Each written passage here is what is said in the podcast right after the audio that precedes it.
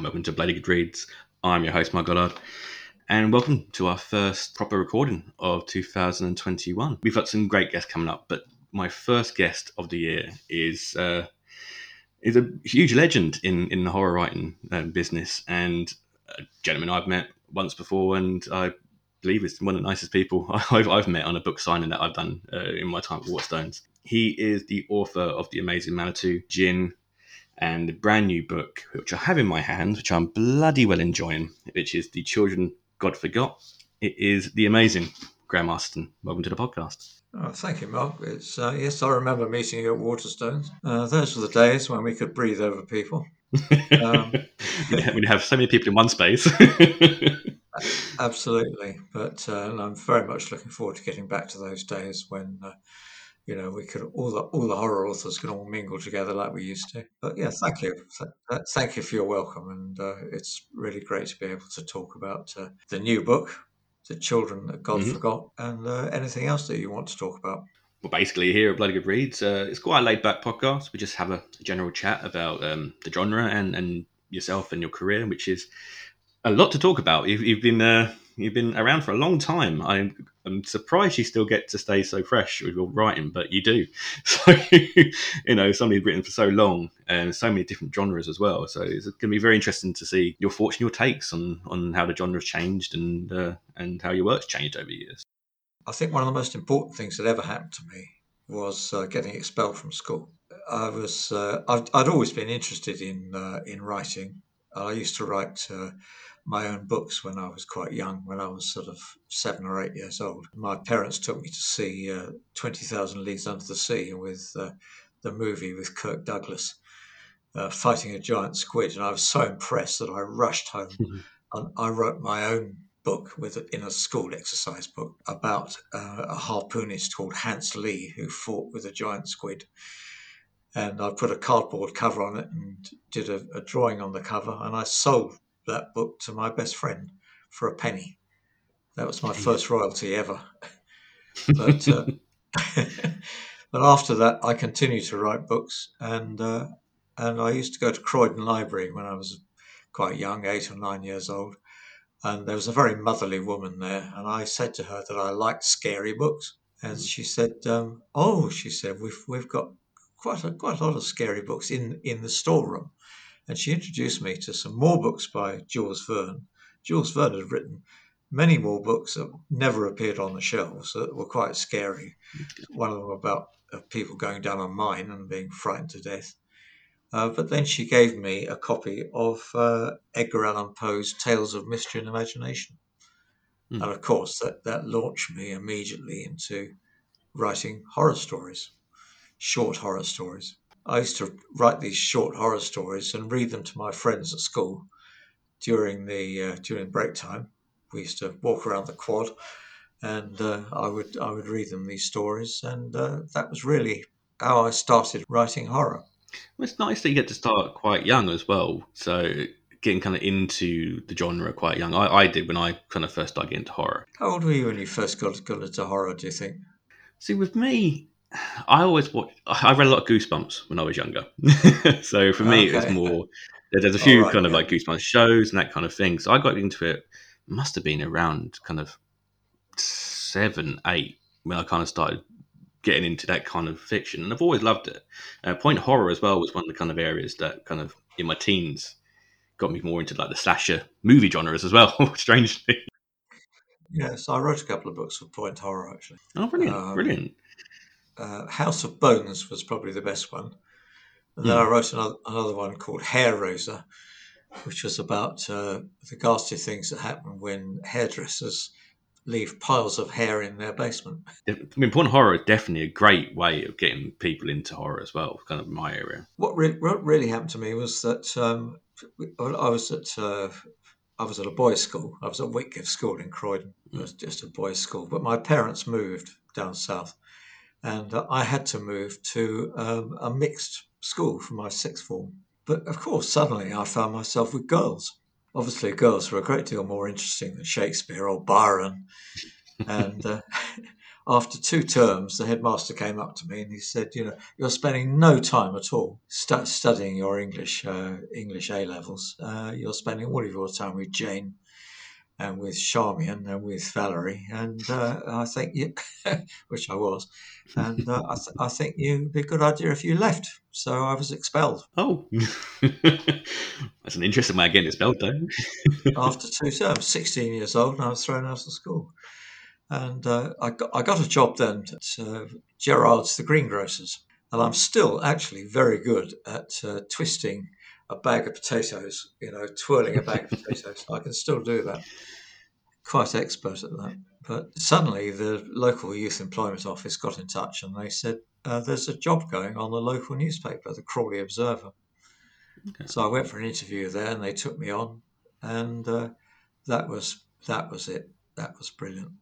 Training you used to get in those days on a local paper was brilliant, because all of, all of the editors and the senior reporters there were sort of retired Fleet Street men, and they really knew their stuff.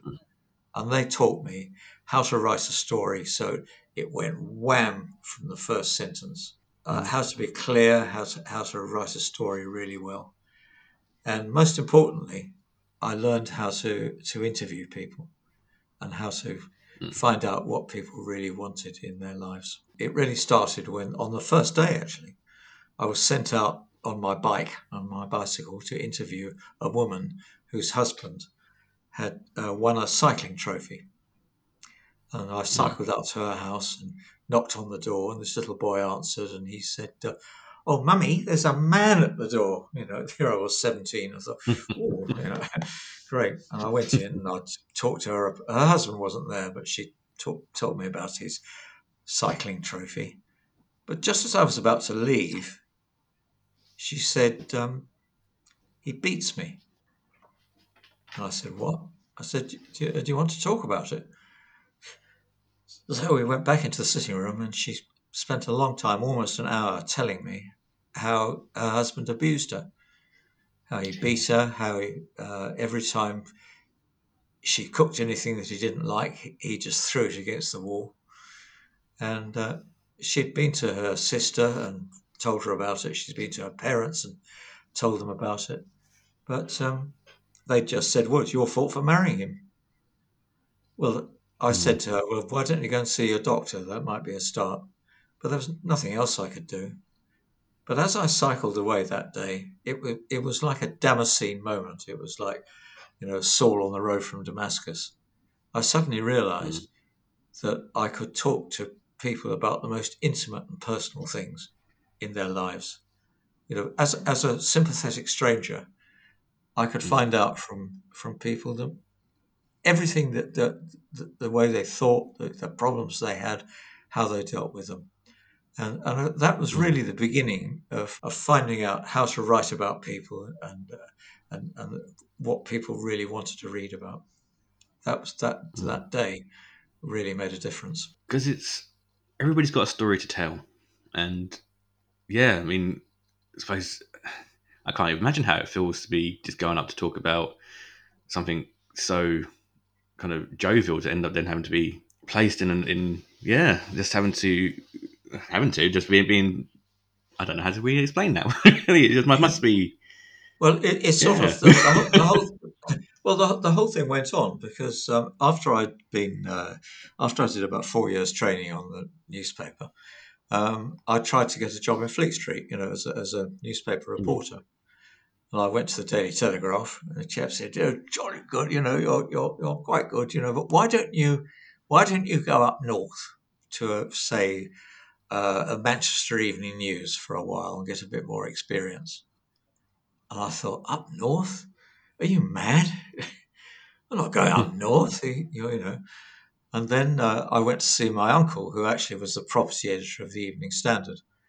And I bought him a beer and I said, Uncle Bill, um, how about a job on the Evening Standard? And he said, oh, He said, uh, yeah, it's quite good. You need a bit more experience. Why don't you go up to the, uh, you know, Liverpool Evening Telegraph or something like that for a bit? I thought, I, So I'm not. I've got. I've got very depressed. I'm not going up north. I'm not doing it. I'm really not. You know, because those those are the mod days. You know, and I was down in London going mm. to all the clubs and stuff like that. But then uh, um, a girlfriend of mine said that she'd seen somebody on on the tube reading a new magazine called Mayfair, mm. which was a kind of rival to um, to Penthouse and Playboy. So I. I bought a copy of Mayfair, as you do, and uh, I wrote a letter to the editor of Mayfair saying that I was the most brilliant reporter that ever was, and I'd be absolutely amazing on their, you know, working for, for their stuff. It was, and they gave me an interview, and I went up mm. and I met the I met the uh, the publisher of Mayfair in a very tiny office in just off Fleet Street, and he said, uh, "Come and have an interview." We went to the R A C club in Pall Mall, and we went for a swim in the swimming pool. Uh, I had an interview having a swim. You know, you know, he asked me, you know, everything about uh, my career and what I'd done and stuff like that. And I told him I'd written a lot of features for the local paper and stuff, and he said, "Oh yeah, we'll, we'll give you a job." So I became the deputy editor of Mayfair, which I didn't realise at the time that uh, that there was the the publisher, the editor, me, the deputy editor, a secretary, and the uh, the publisher's dog, and that was the entire staff. Jesus. Uh, well, everything else, like the photographs, you know, and, and most of the design was all done by outside freelancers. I did practically everything. Jeez, that's, that's a good way of starting off, though. Yeah, it was. I mean, it was brilliant. I was twenty-one. I even had to write the readers' letters because we didn't get a Penthouse did very well with readers' letters. They seemed to get a lot of readers' mm-hmm. letters. Uh, about various uh, perversions, but we didn't get any, so I had to write them all. But um... is, is, does that um, is that how you kind of maybe started getting into? Because you did a lot of sex instruction guides. Oh, absolutely. Is that kind of how you yeah. got into doing that? Yes, I did.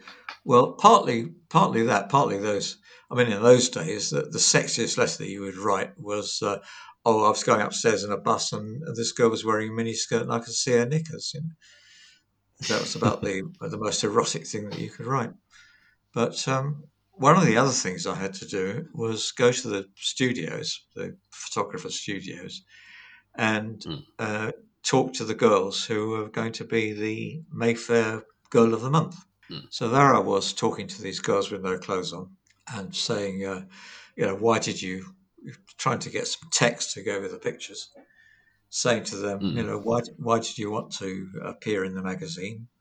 You know, was it the money, or was it, you know, or do you just think you're pretty? Oh, my, you know, my my boyfriend thinks I'm my boyfriend thinks I'm lovely, and he says he th- thinks I ought to be in the magazine. And uh, but but then I would I would start talking to them about uh, their personal lives and their sex lives, and while all the other men who came into the studio would just goggle at their breasts, I would spend a lot of time talking to them about, you know, the relationships they were having, whether they were happy, and how, how things were going for them in in their sex lives. And they would tell me, you know, just like the, you know, the woman who told me that her husband beat her. Uh, they would they would, they would come out with everything. You only have to ask, and they tell you. Mm. I, I learned so much from that, and in the end, I went to the publisher of Mayfair and I said, "Listen, we could do a, a really good monthly article that is, is based on sort of anecdotal, it, it, the stories of the, of these girls and, what, and, and the sort of sex lives they're having." So I started a monthly feature called Quest, it was, and it, it, it was sort of question and answer, you know, sex advice column based on what these girls had told me. And it was very successful. Then I had a, I had a big row with the editor of Mayfair. It was a really stupid row, but I'd been there quite a long time, and uh, I quit. I walked out. I said, you know, I'm mm. not putting up with this anymore. He, I thought he was, he was a nice guy, but he was a bit stuffy. Mm. And uh, I got in the phone box and I rang up the uh, editor of Penthouse, okay. and they, they gave me a job at the end of the week. So I then became oh, yeah. deputy editor of, I then became deputy editor of Penthouse. And, uh, The, the uh, I know, terrible. What a terrible! You can't imagine the stress. What a terrible thing to become a deputy editor of Penthouse.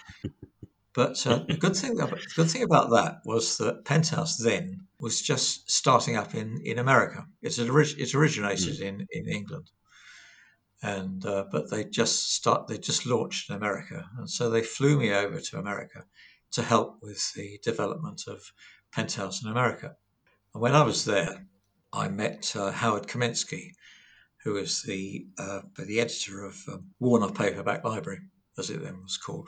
Howard Kaminsky was a great guy. In fact, he's actually the cousin of Mel Brooks, whose uh, who, whose, whose real name is Mel Kaminsky.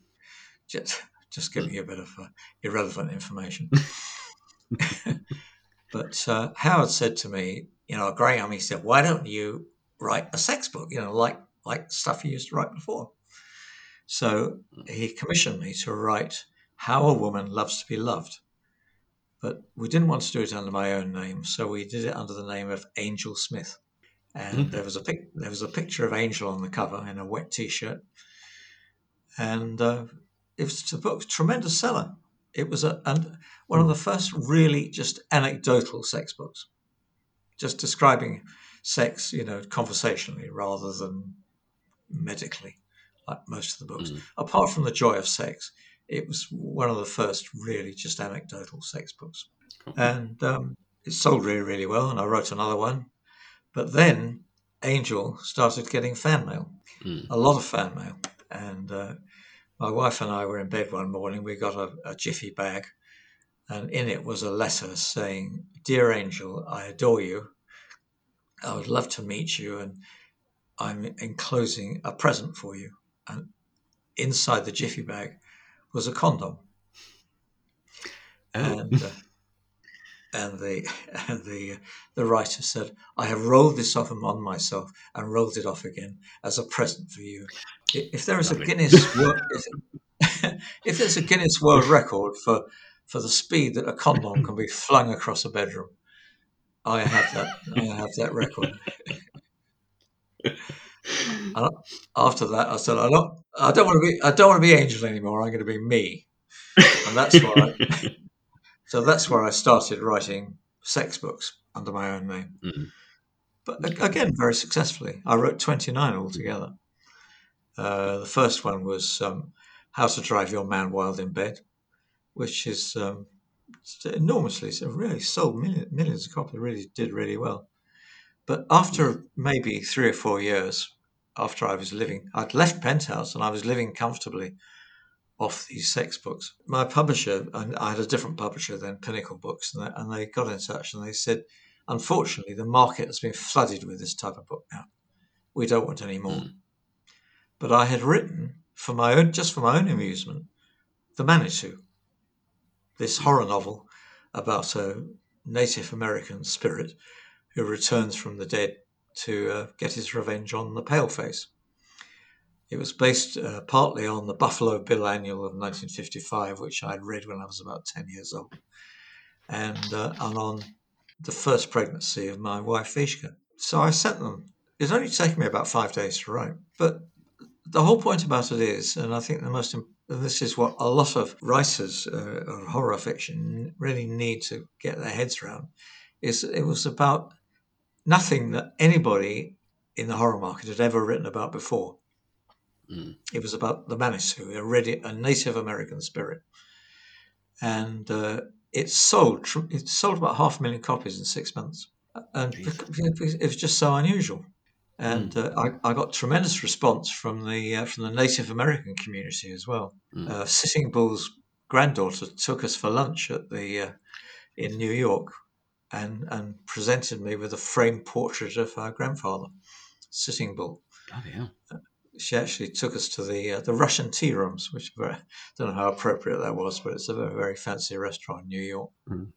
So, so and so after that, I stopped writing sex books, and uh, and started to write horror books. I wrote uh, The Revenge of the Manitou and The Jinn, and Tengu and all sorts of, and, and then also branched out into writing other books like historical sagas and political thrillers mm. and things like that. You know, it's a great place to really kind of si- si- uh, segue into um, asking what your first uh, Bloody Good Read is. Well, my first Bloody Good Read actually has to be Edgar Allan Poe's Tales of Mystery and Imagination. I have um, a friend, a writer friend, Dawn, Dawn Harris, mm. or Dawn G. Harris, as she calls herself, and she gave me a, a, a really old copy of the uh, of the Tales of Mystery and Imagination. But that was that was the book that really started me off, being able to write horror and and, and writing very original horror, mm. because I don't write about um, zombies or werewolves. Or, or vampires. I mean, vampires, really. A vampire comes and, and bites a, a, a young woman's neck. How, how does how does a grown vampire get enough sustenance out of a um, out of a young woman's carotid artery? um, and why doesn't he make a terrible mess on her pillow? You know, it, it, it just it, it just doesn't work. You know, yeah, it's all right. I mean, Dracula. Dracula's quite a good book and quite, and quite scary and. and Mm. And, and of course, very original at the time. But uh, I, I absolutely avoid vampires. Uh, I've wrote one vampire book, just mm. just to sort of put the record straight. I wrote a vampire book called Descendant, which was about the Strigoi, the the actual original Transylvanian vampires. But mm. this really stuck close to the um, original Romanian legends. These vampires, they don't, don't just give you two little holes in your neck so that you walk around the next day saying, oh dear, I seem to have a puncture in my neck. Um, the, the, you know, these vampires rip you open and, and, and absolutely take your heart out and, and drink your blood in gallons. Which you should have, how it should be. Which exactly, which is, you know, that that's what they want. And uh, so, and I don't write about werewolves or or, or zombies, you know, it, it's just been done so many times before, and there are so many. And Edgar, this is the whole thing about Edgar Allan Poe. All his stuff is very original and unusual, you know, like all the, all the dwarves he has setting fire to themselves, and and the, the the fall of the House of Usher, and people bricking themselves up in walls. Really, really original, unusual, unusual stuff, and and written with sort of enormous conviction. And which is which is what I've always tried, obviously in, in more modern language than he used. But uh, hmm. that's that's why it's one of my favourite books, because he's completely unusual and original, and I think that's what horror writers really should be. I see so many books again and again and again. Oh, it's the zombies again, it's the ghosts again. Mm. My uh, my publisher's Head of Zeus Uh, asked me about a year ago, could could I write a, a haunted house story? I said, "Oh, come on, do me a favour. You know, how many how many haunted house, how many how many haunted house novels are there in the world?" But in the end, I sort of I gave in. I said, "All right," but I wrote I did write a haunted house story, but it was it didn't have ghosts in it. And if you read The House of a Hundred Whispers, which came out last uh, last October. Uh, which is my haunted house story, but it's not really anything like the normal, the normal ghost story. You know, mm. there are so many. You look around the world, and, and, and how many, um, how many mythologies there are, and how many demons and devils and interesting creatures there are in in, in ethnic mythology mm. that you can you can use. I've I've had Tengu, which is a Japanese demon. I've I've had uh, Lyakhs, which are Balinese demons. They're all fascinating. They're, they're frightening. They make great stories. Mm. And uh, I think, right like Edgar Allan Poe and his Mystery, Tales of Mystery and Imagination, he was the one who really put me on, on the course of uh, writing novels about, about events that uh, nobody else had ever thought about. I mean, do you do a lot of um, do you like, like a lot of research while? Because obviously, you know, you must do like Tengu. Not a lot of people would then maybe go and research that before they start writing a horror novel. But you've gone out and you've kind of looked at all these different mythologies. Is it something that you like to do while kind of oh, thinking? Yes, oh, yes. Book? Yes, important. I mean, I'm writing a book at the moment, uh, which which is about a um, Pakistani demon, basically. Mm. And the research is, is enormous, but very interesting. And of course, the, the, the more believable it is, the more frightening it is. If you can, if you can make a, a, I mean, I research everything. I research right down to the, the streets, the streets where people live, and and absolutely down to every single detail. But the mythologies, are, some of them are really scary because that was how people used to explain the, the dread they had in their lives of things like, well, maybe uh, like a pandemic, like COVID nineteen. People would explain that by saying it was it was a devil that was coming amongst them. Mm. Uh, that's how they used to explain things. And, and cot death and uh, cattle death and things like that, they would all be explained by demons and devils. And so there's there's an enormous wealth of um, of mythology which you can draw on for a horror story. So you had the, the Manitou. Was you always planning on doing a Harry Erskine series, or was it kind of just just built up over the years? Because you've done quite a few different series over the years. Yes, because sometimes you you'll create a character like Harry. Harry's probably the character is more most like me more than you know more more than any other character. Uh, I've written about Harry Erskine, and I've written about um, uh, a teacher called Jim Rook, who's got the ability to mm-hmm. be able to see supernatural uh, demons and events like that. And I've also written, uh, well, a crime series about um, about detective uh, detective superintendent Katie Maguire. I've written eleven books in that series. You develop a character, and then you think, well, you know. They could go on, and you know they've they've become a full character, and they could do more. The only problem is people people keep getting in touch and say, like Harry Erskine from The Manitou, who was the this sort of f- fake sort of charlatan who was who finally ends up beating the Native American demon. People keep mm. getting in touch with me and say, "Can we have? What's he doing now?" And I say, "Well, actually, uh, I, I rang him up." And uh, he said he's in Florida and he's reading fortunes for old ladies, but he doesn't really want to get involved anymore. You know, he's had enough of fighting Native American demons. I, I would lo- I would love to write more about them, but you know, there are also there are also new ideas to be to- developed, and that's what I'm doing. Yeah. New characters. I'm writing new books with new with new people in them, with new people that I like. Uh, This the the new book that I've I've just that's just published next on February the fourth, The Children That God Forgot. That's got uh, Detective Superintendent uh, Jamila Patel and uh, Detective Constable uh, Jerry Pardo, and I, those char- I like those characters. I like developing them, and I hope they appear in more stories.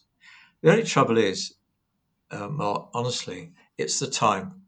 You just don't mm. have the time to do it, because a book that takes somebody uh, three days, two or three days to read, takes six months to write. Yeah, and you know, some people seem to think you can just sit down and and, and you're just describing something that really happened, but you're not. You're mm. you're creating a whole world inside your head, and you have to research everything that goes with it, make it believable, and mm. it's it's it's an enormous amount of work that goes into into a novel. Especially if you're doing a series, I mean, like, like, I mean, like a Katie Maguire series. I mean, I spoke to uh, Mark Billingham a few episodes ago, and kind of talking to him about how how do you keep your uh, story going with the same character. I mean, is it how how do you find kind of keeping the run of what the Katie Maguire character's done over the, the series of the books? I mean, do you have like a a compendium of what she's done, or do you kind of just take it as as it goes? I mean, how how how I mean how do you write a series like that? Well, it started off um, when my late wife and I uh, lived in Cork for for, yeah. for a while, for a few years. And uh, that's a mad place, Cork. God, man. Absolutely nuts. A lovely, lovely, lovely city. Absolutely. Mm. I mean, in Dublin, in Dublin, they say they speak the best English in the world. Uh, you know, you remember, you know, uh, Terry Wogan used, used to speak that, mm. that sort of very precise. It's only Cockney stuff like that, and you can you can understand it's hardly a word that. From, it, it took six months before we could understand what anybody was talking about. Apart from mm. that, they have a, a very varied slang, mm. which is quite quite difficult to keep up with. But I was fascinated by it, so I thought I'd love to write a book set here, and I've, I've I haven't seen hardly any novels at all that were set in Cork. Although it's such a fascinating city with such a long history. And I also wanted to write about uh, the Irish police service, the, the Garda Síochána, and how and their problems they've been having with um, sexism and you know their, their female officers and stuff like that. So all that came together, and I wrote the first book. But having done that, Katie Maguire came alive. And um, so I, I thought, well, I'll, I'll just have to write some more.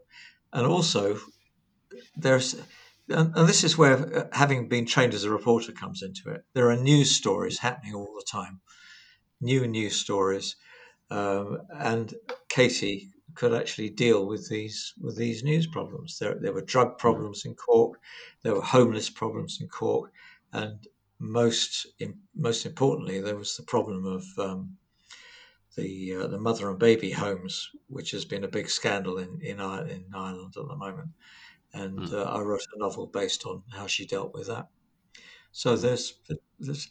But she beca- she became a, a, a, a and still is to me a living character. So it wasn't difficult to remember how she developed and how her relationships developed, and uh, uh, and you know these people like Katie Maguire and like Harry Erskine and like um, Jim Rook and uh, like these uh, Detective Patel and, uh, and Pardo. They they become to you. They become real people. And uh, it isn't it isn't difficult to remember their past or, or or to look forward to what they're going to do next. So, what is your second Bloody Good Read? Well, my second book it's a, it's a bit of uh, a bit biased in a way, but it's Diviner, which was the um, the first novel written by my friend Dawn Harris. It's about a um, a young girl who has the um, Clarissa, who has the ability to um, uh, well, when she she looks at people and. Uh, For just a moment, when she looks at them, she can see their personality in their face, rather like um, some of the paintings uh, that, that were that were done by um, done by Rubens and people like that. They they would actually show somebody's personality in their face, but she can see that if somebody's a, an evil person or an ugly person, as she goes along, just for a moment, their face can become grotesque, and she can understand that and see it. Uh, but at the same time, um, she is she is what they call a diviner. It's a hereditary ability to be able to do this.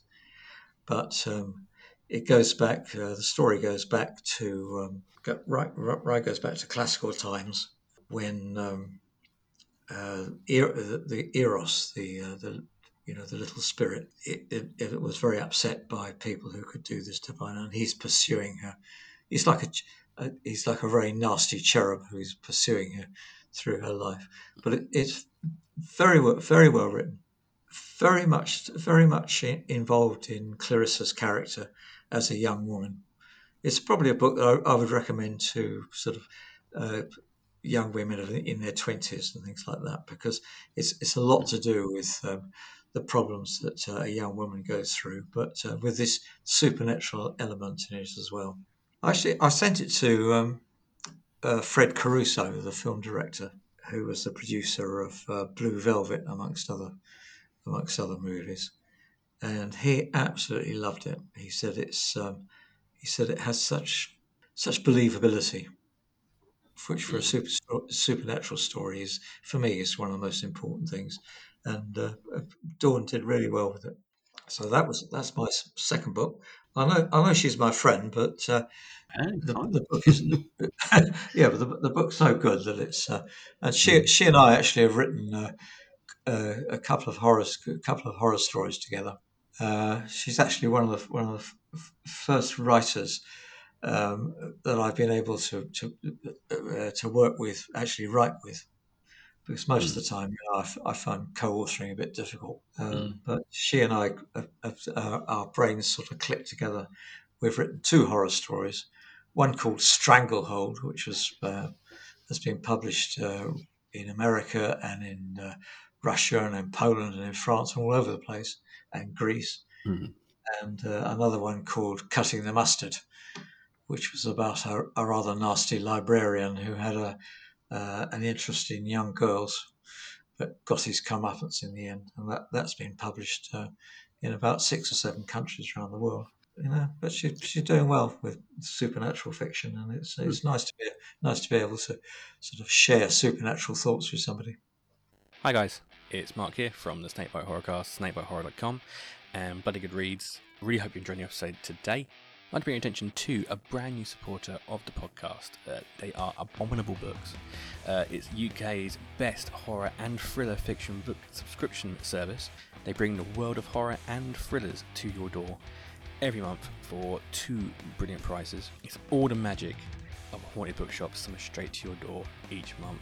Basically gives you a brand new horror or thriller title, a luxury snack made here in the U K, a mystery second-hand book, possibly haunted book, and you also get one of their featured magazines like Black Static, Ghastlies and Hellbore, bookmarks, drinks, some surprises or two. It's such a great subscription box and they are an amazing set, guys. So head over to abominable book club dot crate joy dot com. There's even two different tiers of subscriptions you can go for in here.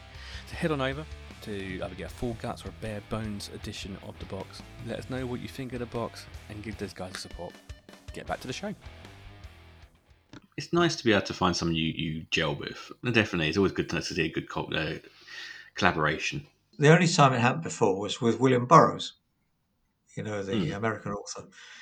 And uh, he and I uh, were good friends. We would spend hours talking about writing, and particularly how to write in a way that involved readers and made them feel that they were really inside the book. You know, he was, he was, we would go on and on and on for hours. He, he would say, I want to be, he said, El hombre invisibile. I want to be the invisible man. When you read my book, you don't feel that there's an author there. You feel... You feel you're inside the story. You can feel the wind on the back of your neck. You can hear the boat whistling in the harbour. You can smell. You can, you know, everything. You can. You know, the the reader should be there, actually, in the yeah. story, as, as though they're. And uh, if I can ever achieve that, you know, to me, that's that's a success. People have said to me they finished reading a Katie Maguire story and they still felt they were in Ireland. You know. And uh, I, said, I said, well, was it raining outside, was it? But, um... Obviously, doing doing this podcast, I do get to kind of read a lot, little bit more than I used to do um, back when I used to do book reviews. But reading yeah. um, your new book, it's the first time I've actually wanted to stick reading with it. It's, it is so engrossing. And we... saying about kind of picturing yourself in a place, I, there's a scene in your new book in the sewer systems with the build-up of the, the, the fat deposits and in in the sewers and and kind of the surprise, which I won't spoil, but there's a, there's a surprise kind of pop up in front of them. You, you feel like you're there, and in a way, in the cheesiest way ever, you, you, you can smell there, even though you're not there. You know, it's it's probably the first book I've actually read for ages, which has actually made me want to keep reading, and I'm a very slow reader in general, so but um no I like that I like that it's um your, your writing well, does kind of keep you in there, which is which is good. You sometimes see these um things by writers saying that uh, Stephen King, for instance, saying uh, rules of writing, and in fact I've done a few on my own U K uh, website, some sort of suggestions, but they're only suggestions rather than rules. mm. So many, so many uh, people say, "Oh, you mustn't, you mustn't do, mustn't describe what people are wearing, or you, you mustn't, just, you mustn't bother to describe smells or anything like that." But you know, smells is one of the most important things that, you know, you walk mm. into a room. What, what do you do? You, you, your first reaction is you smell something, and mm. to describe that is is important. Also, what people are wearing. When I look at people, one of the first things you look at is, is what they're wearing. That's the, the, almost the first way you evaluate. That's your first evaluation of what they are and, and their background and who they are. Mm. In fact, my old chief reporter on the Crawley Observer, first thing he said to me, first thing you do, he said, look at their shoes. Look at their shoes, and that will give you an idea of uh, how much money they've got, uh, how, what they think of themselves, how fashionable they are. Mm. You can assess somebody almost instantly by their shoes, and then mm. you look at the rest of the clothes. And so, I, so I always, I always take. I don't overdo. I don't overdo it. You know, I don't go down to every single bloody button on their waistcoat or anything like that. But at the same time, mm. it's important, uh, I think, for a reader to know what, what somebody, how somebody dresses, and just what they look like. And it, I mean, keep, and it drags you into the story. And you, yeah. you, you, the whole point of it is, in a way, a, to read a book is to picture it in your mind. It's, you know, like it's like watching a movie in your mind while, while you're reading. You, you've got your own image. That's why I kind of sometimes find kind of adaptations can kind of not gel as well, because, you know, I read Red Dragon um, after watching Silence of the Lambs. So you're always in your head going to picture Anthony Hopkins. But if you read the book first, it's not always going to connect. So the good thing about reading, which I love, is, is you can picture these characters, and you do have a picture of these of these uh, characters in your mind. And it's, if it's not described properly, you're not going to get a proper picture of the person. Absolutely. And, and there are some odd things you can put in, you know, just completely random uh, side details that, that, that bring the thing to life, you know. You know, you mm. walk into walk into a hospital room, and the guy's sitting there. He's got a half-eaten ham sandwich and a and an empty packet of salt and vinegar crisps next to his bed. It tells you something about it tells you something about mm. what time of day it is, where you are, what, what sort of person this is. I, I just I just like doing that kind of thing. I mean, if, I know there are writers who, who who do disapprove of it, and there are some writers who are brilliant at. Uh, at dispensing with almost every detail. There's there's a a mm. few lines in, in a book by Tolstoy, I can't remember what it is now, where he describes distant mountains, and it's like one sentence. And I I, I read this sentence again. How did he do that? It was mm. so the, it was so brilliantly written. You could just picture these distant mountains, and uh, and yet, you know, he didn't go on about there was snow on them, or, you know, there were trees in the distance or anything like that, but um you know th- that, that's that's classy writing. But um mm. you know, certainly I, I think the, I think writing should be very simple. There should never be words in your writing that um that trip the reader up and, and suddenly and suddenly shake them out of their suspension of disbelief. But at mm. the same time, you know, you, you should try and be unusual and interesting. So, what is your third? Bloody good read. Well, I'm afraid I don't read very much fiction because no, I'm very, because I'm very critical. And um, we've we, we've had some interesting choices over over the last year. So um, we've had some historical, had some self help. We've got about everything on this podcast. So yeah. Well, I, I don't actually funny enough, Sean Sean Hudson. I mean, Sean Hudson. We just um, just released his episode. And I think two of his books weren't even horror, but weren't even fiction. Because he, he even said, said, as I said, he doesn't read much fiction anymore. He kind of just yeah. he likes historical fiction.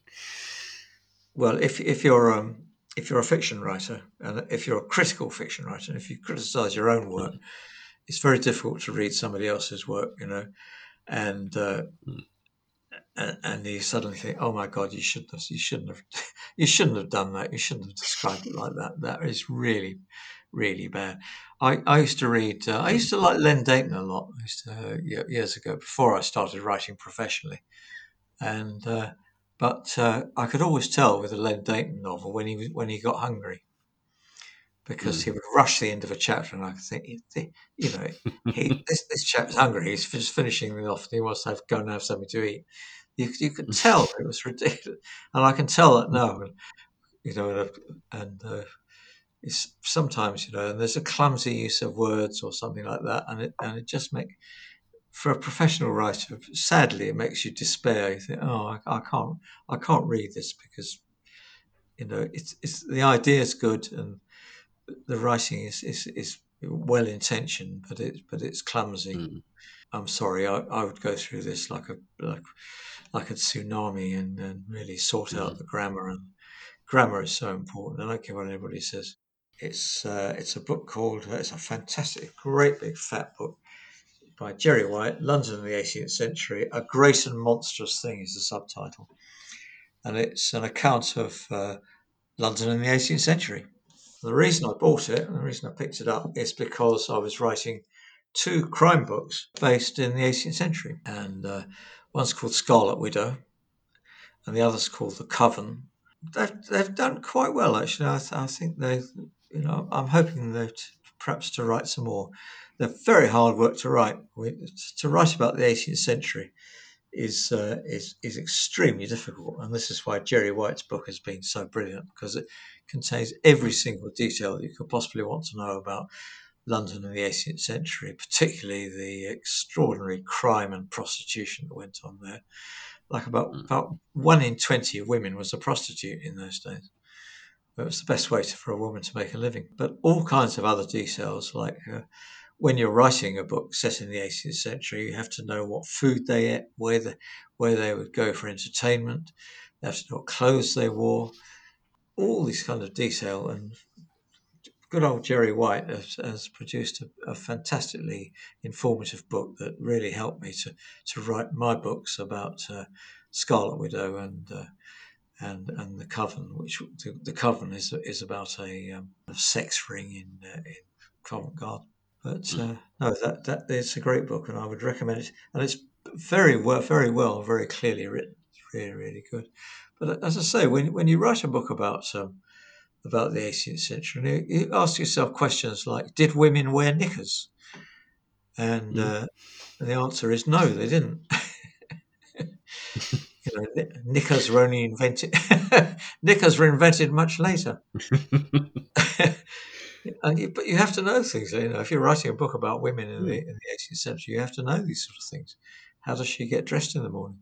And it goes back to the, the point of research as well. So it's, it, it's, factual, even though, you know, which you can use in your own work, which is great. Oh, absolutely. And you have to know things like, how do people get around? How much did it cost to, uh, you know, to get from one place to another? What were the places of entertainment? Where were the, uh, you know, foxhole gardens and places like that where people went for fun? What do they drink? What do they eat? And uh, books like that are absolutely invaluable when it comes to writing a novel like that, because you don't put it all in. You, when you just most of it you just it's just mentioned just in passing, but it gives the it gives the story a believability that again makes it frightening, you know, makes it dramatic, and, and makes people really think that, you know, they're there. So your new book, The Children God Forgot. Tell us a bit about the new book. It's uh, I nearly didn't write it. It was uh, oh, very difficult. Well, it was a very difficult decision to write because. It's fundamentally it's about abortion, and uh, obviously that's a, a very difficult subject because there are there are pro-lifers who believe that all life is sacred from the moment of conception, and there are those who uh, d- defending the rights of women when they've uh, become pregnant through rape, or or they're facing the situation where they they're told that their, their fetus is. Um, you know, has, has severe problems and may not live very long, or may, you know, live a very, very difficult life and be, uh, and be, and they've, they've, you know, have, have a great many problems. So I wanted to write about it, but it's, uh, as I say, it's a very, very difficult subject to write about. Uh, but in the end, I thought, well, I'm going to, I'm going to do it anyway. I'll just plunge into it and do it. I didn't even know whether... It wasn't commissioned, unusually, because most of my books are commissioned. It wasn't commissioned, but I just I just wrote it anyway. I sent it first to uh, my British publishers, Head of Zeus, and they said yes. They, they thought great, you know, it's it really it really deals with the subject in, in a way that's acceptable, and although it's scary and although it's weird, uh, it's mm. still something that they they feel that. that that people will be able to engage with. And uh, it was, I sold this in uh, in France to my French, actually Belgian publishers, uh, Livre. Uh, Emilie Alcio, who's the editor there, she liked it. And I also sold it to Rebus in Poland, where it's uh, mm. published under a name that I just can't pronounce. Um, But but today, hey, I, I'm I'm I'm part Polish. I know I know how hard it is. That's a terrible thing, you know. I'm, I'm very popular in Poland, but uh, in fact, my uh, Polish publishers Rebus got in touch with me today to say that uh, The Children That God Forgot has been um, mm. uh, has been nominated as uh, the best one of the best horror books of twenty twenty. And uh, we're just waiting for, to, for the voting to take place at the end of the um, at the end of the month to find out whether it's the best Polish horror novel of the of twenty twenty. So it's it's done done very well there, despite, of course, the great problems that they're having in Poland, uh, considering the the uh, situation of abortion, where it's mm. almost been the, where the very right-wing new government has almost banned it completely. You know, it's it's it's had quite a reception there. So it's you know it comes out when it comes out in the U K. We'll just see, have to see how people respond to it. It, as I say, it's a book that it it was difficult to write, but then I thought in the end I've got to write this. I can't I can't ignore this subject. I've got, I've got mm. a view on it, and other people have got views on it. As I say, the pro-lifers and those who uh, and those who feel quite the opposite, and that it's a woman's in a woman's body and her right to to make the decision of whether an abortion should take place or not. Uh, I just hope that people, you know, it will help some people make their own minds up on what they think about it. You know, it's a scary book as well, I hope. Mm. Did you find it scary? I'm loving it. I'm I'm loving it so far. I mean, I'm I'm about halfway through. I'm loving it so far. The um, there's, there's obviously there's a without spoiling too much, it's at the start of the book, but the um scene in the hospital when they are going to take the baby out, it's so creepy and well well described. It just a little bit of a shiver down the spine with the kind of the, the fingers on the tentacles, and yeah, it's a brilliant book. I'm, I'm absolutely loved it so far. Um, oh, so it's been a while since I've actually really sat and enjoyed a book like this properly, properly. Um, oh, without you know, without reviewer eyes on as well. It's actually just as a as a reader for a change, which, which, well, which, again, which is which is something I don't get to do often. Well, again, you know, I had to do all the research about uh, about cesarean sections and all stuff like that, and mm. uh, I talked some, I talked to some gynecologists about uh, how these things how so so it's uh, despite the fact being weirdly supernatural, it is. Uh, You know, the medical side is very realistic. So what are you working on next? I'm working on a book called uh, The Shadow People. It's it's based it's it's based on homeless people, mm. but it's uh, but it goes it goes a little bit further than that. It's another it's another supernatural book, and it's another book that features um, Detective Superintendent Patel and uh, Detective Constable Pardo. Uh, it, it, it's it's about homeless people. It, it's also got a historical background to it, which I, I don't think I'm going to reveal at the moment because it's um, it's uh, not not not terribly historical, not eighteenth century, but uh, something mm. that affects uh, something that has affected lives these days. I've tried to get both um, a kind of imaginary threat. Uh, but a realistic threat as well, and, uh, and also dealing with the problems that homeless people have to deal with. So um, it's, it's a bit of both. I, I do like to have, um, you know, realistic contemporary themes in the book, you know, that, that really bring it to life. And uh, yeah, that's it should be coming out in December, as far as I know. I'm looking forward to that one, especially if it's got the same characters in the new book as well. So I'm, I'm looking yeah, forward to that. I'm, I'm, I'm looking forward to it as well. I've got to finish it. Well, I can talk to you for hours. It's been such a, such a lovely chat as well, but I'm going to have to, yeah, wind up the podcast annoyingly. I really hate it. Um, thank you so much for coming on. Well, thank you for listening, and uh, and uh, I'm sure we well it'd be nice to come on again and uh, tell you how things are going. And a huge thank you to Graham Aston for joining us this week on the podcast. I uh, hope you guys out there have enjoyed listening to this episode. I've really enjoyed chatting to Graham. And uh, yeah, I hope you, you got some uh, good stories out of this as well. Uh, his new book, The Children God Forgot, is available now or out in hardback, and I believe possibly in Kindle as well, um, in the U K. So go and check it out. Uh, in the U S, check your, check your Amazon listings. I'm sure it's out over there as well.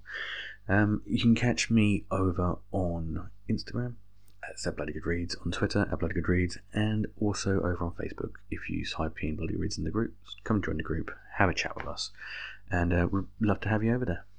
As, as always, I've been your host, Mark Goddard, and I'll see you next week.